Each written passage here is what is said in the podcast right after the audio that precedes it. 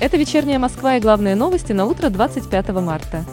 Глава Еврокомиссии Урсула фон дер Ляйен прокомментировала решение России перевести контракты на поставки газа в Европу на оплату в рублях. Она сочла это попыткой обойти санкции. По словам фонда Йор Ляйен, подобное решение является односторонним и нарушает контракт. О переводе контрактов на поставку газа в Европу на рублевую оплату ранее заявил президент России Владимир Путин.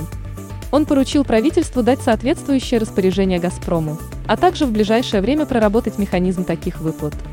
Ограничений для возвращения смертной казни в России теперь нет, но все будет зависеть от текущей ситуации. Мораторий может остаться.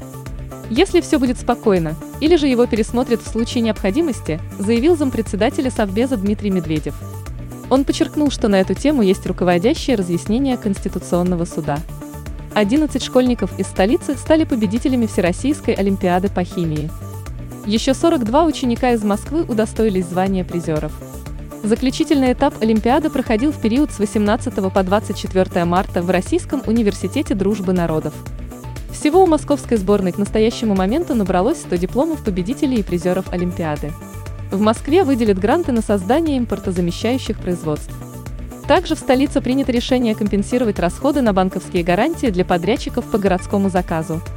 Компенсация призвана стабилизировать финансовое положение подрядчиков. Самой читаемой московской новостью утром 25 марта по версии новостного агрегатора СМИ-2 стало сообщение о том, что в пятницу столицу и область ожидает небольшое похолодание. Однако тепло вернется в московский регион уже на следующей неделе. Об этом вечерней Москве сообщил метеоролог Александр Шувалов. По его словам, ближе к концу недели непогода будет лишь усиливаться.